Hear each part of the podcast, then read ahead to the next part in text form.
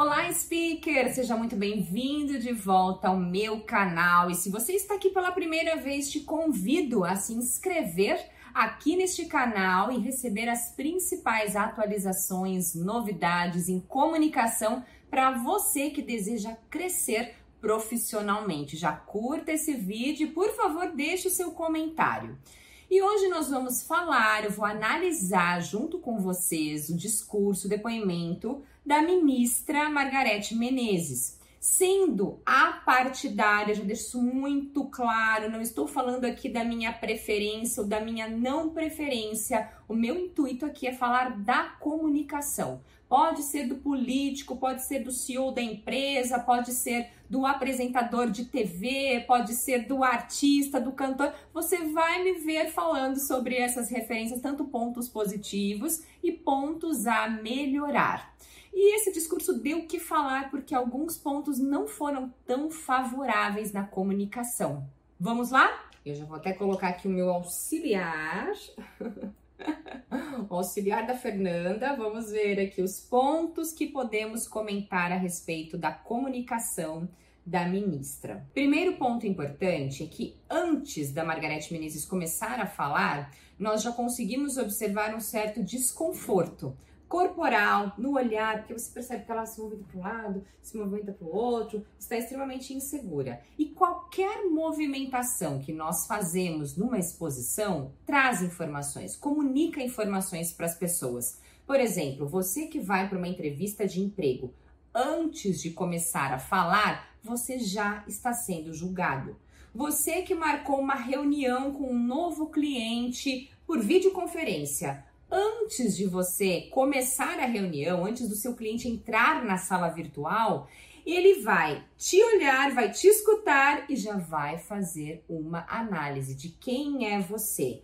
Tem estudos que mostram que nós causamos uma primeira impressão para as pessoas em 7 segundos. Tem estudos que mostram que em um décimo de segundo, ou seja, você bateu o olho em mim, você já teve uma percepção de quem é a Fernanda. Por isso que é tão importante nas situações de comunicação, de exposição, nós chegarmos com uma postura segura, empoderada, mesmo que você esteja nervoso. Fernanda, é a vaga dos meus sonhos, sempre sonhei em ser contratado por essa empresa. Nossa, eu não acredito. Mesmo assim, guarde essa ansiedade para você e transpareça certeza, convicção, confiança. Vamos lá. Nós temos uh, um relatório preliminar. Outro detalhe, ela falou bom para começar. E eu já gravei vários conteúdos falando sobre isso, que muitas vezes, quando nós não nos preparamos, não planejamos o nosso discurso, é comum incluir essas expressões, tanto para começar quanto para mudar de assunto. Bom,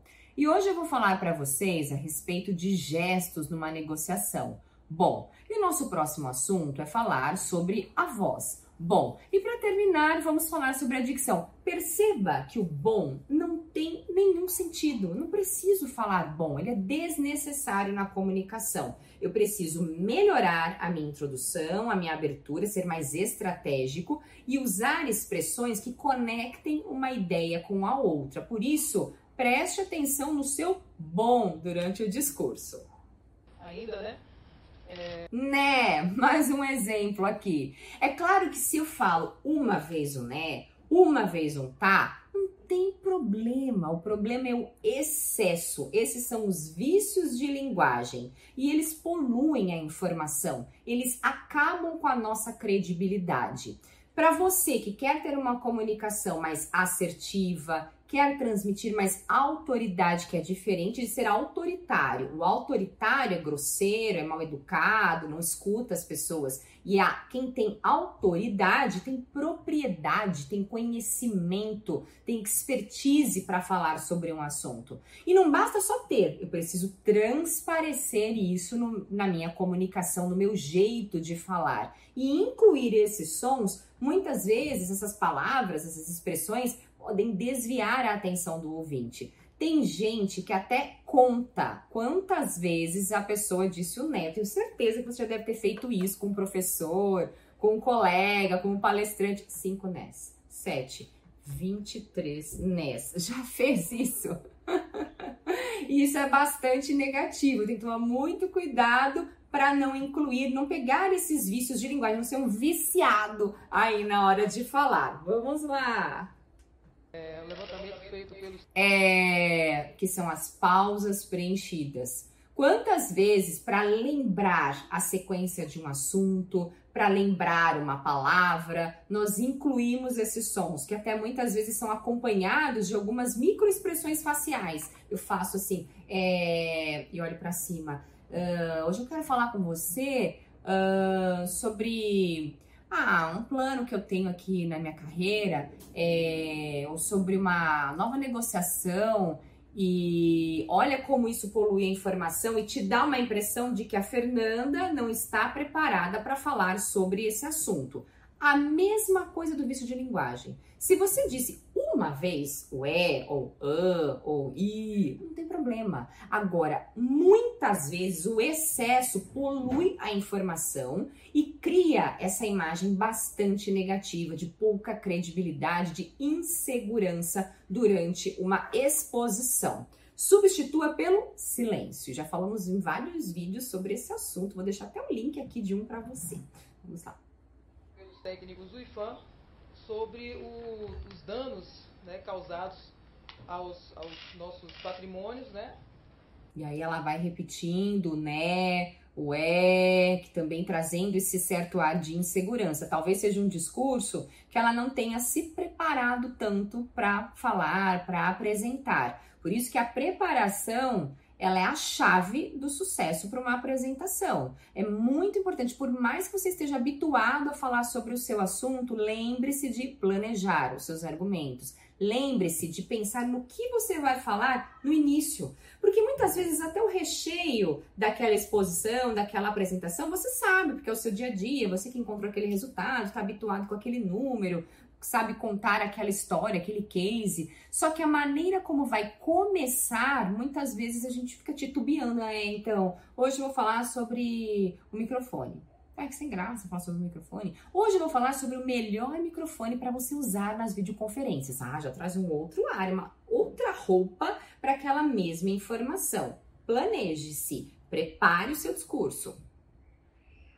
É, esse relatório ainda tem assim, vai ter mais, vai ter mais melhor apurado, mais afinado. Ó, um ponto positivo aqui da performance dela é que ela pega o relatório, fala sobre ele e mostra para as pessoas. Isso se chama objeto cênico. É muito interessante quando você vai apresentar algo para as pessoas, vamos supor, ah, eu vou apresentar este copo. E você mostrar o copo, e não simplesmente falar, ah, porque eu trabalho com um copo que tem esse formato e que o vidro é muito resistente e que tem um peso de 200 gramas. Não, você mostra o copo, é muito mais interessante. Coloca o líquido, faz as pessoas segurarem, caso seja algo presencial, dá para você utilizar também dessa, desse recurso durante a sua apresentação. E ela mostra o relatório, isso é uma informação bastante importante, trazer esse objeto cênico durante a exposição. É devido ao tamanho da, dos, dos, dos prejuízos que eu... E aí bastante insegurança quando tem essas repetições de sílabas, das, das dos, dos, porque ela está provavelmente pensando no assunto. O que ela poderia ter feito nesse momento? Um silêncio. Ou ela poderia ter jogado uma pergunta retórica, por exemplo: quem é que gosta de ver a sua casa quebrada? Quer, gosta de ver os seus objetos, o seu sofá de casa rasgado? Ninguém gosta. A mesma coisa o patrimônio, fazendo ali até uma certa analogia, uma metáfora com o assunto. Que houveram, tá? E tá. é, isso acontecerá em três etapas até a finalização. Quando ela diz que vai acontecer em três etapas, ela mostra o conhecimento. Apesar da forma não ser a melhor, ela fala com uma certa propriedade nesse momento. Ela tem ideia do que vai acontecer. Isso traz credibilidade. Da, da recuperação dos, dos patrimônios, tá? tá. É, o Maurício, técnico aqui ou seja, resumo da ópera aqui dessa análise. Não basta eu conhecer o assunto, não basta eu saber, eu ter a informação. Eu preciso transparecer isso com a minha comunicação. Não só com a organização das ideias, mas também com outros recursos, outros elementos da comunicação como as pausas, as ênfases que eu utilizo para ressaltar aquela informação importante, a minha linguagem corporal, quando eu mantenho o contato visual, abro mais o olhar para trazer uma informação e até inclino o meu tronco, eu me aproximo mais das pessoas. Fica essa reflexão para você. Eu quero saber, comenta aqui no vídeo. Você gosta desse tipo de vídeo, de análise de pontos positivos, pontos a melhorar? Quero saber, porque assim eu gravo mais conteúdos. Um beijo e até o próximo. Tchau, tchau.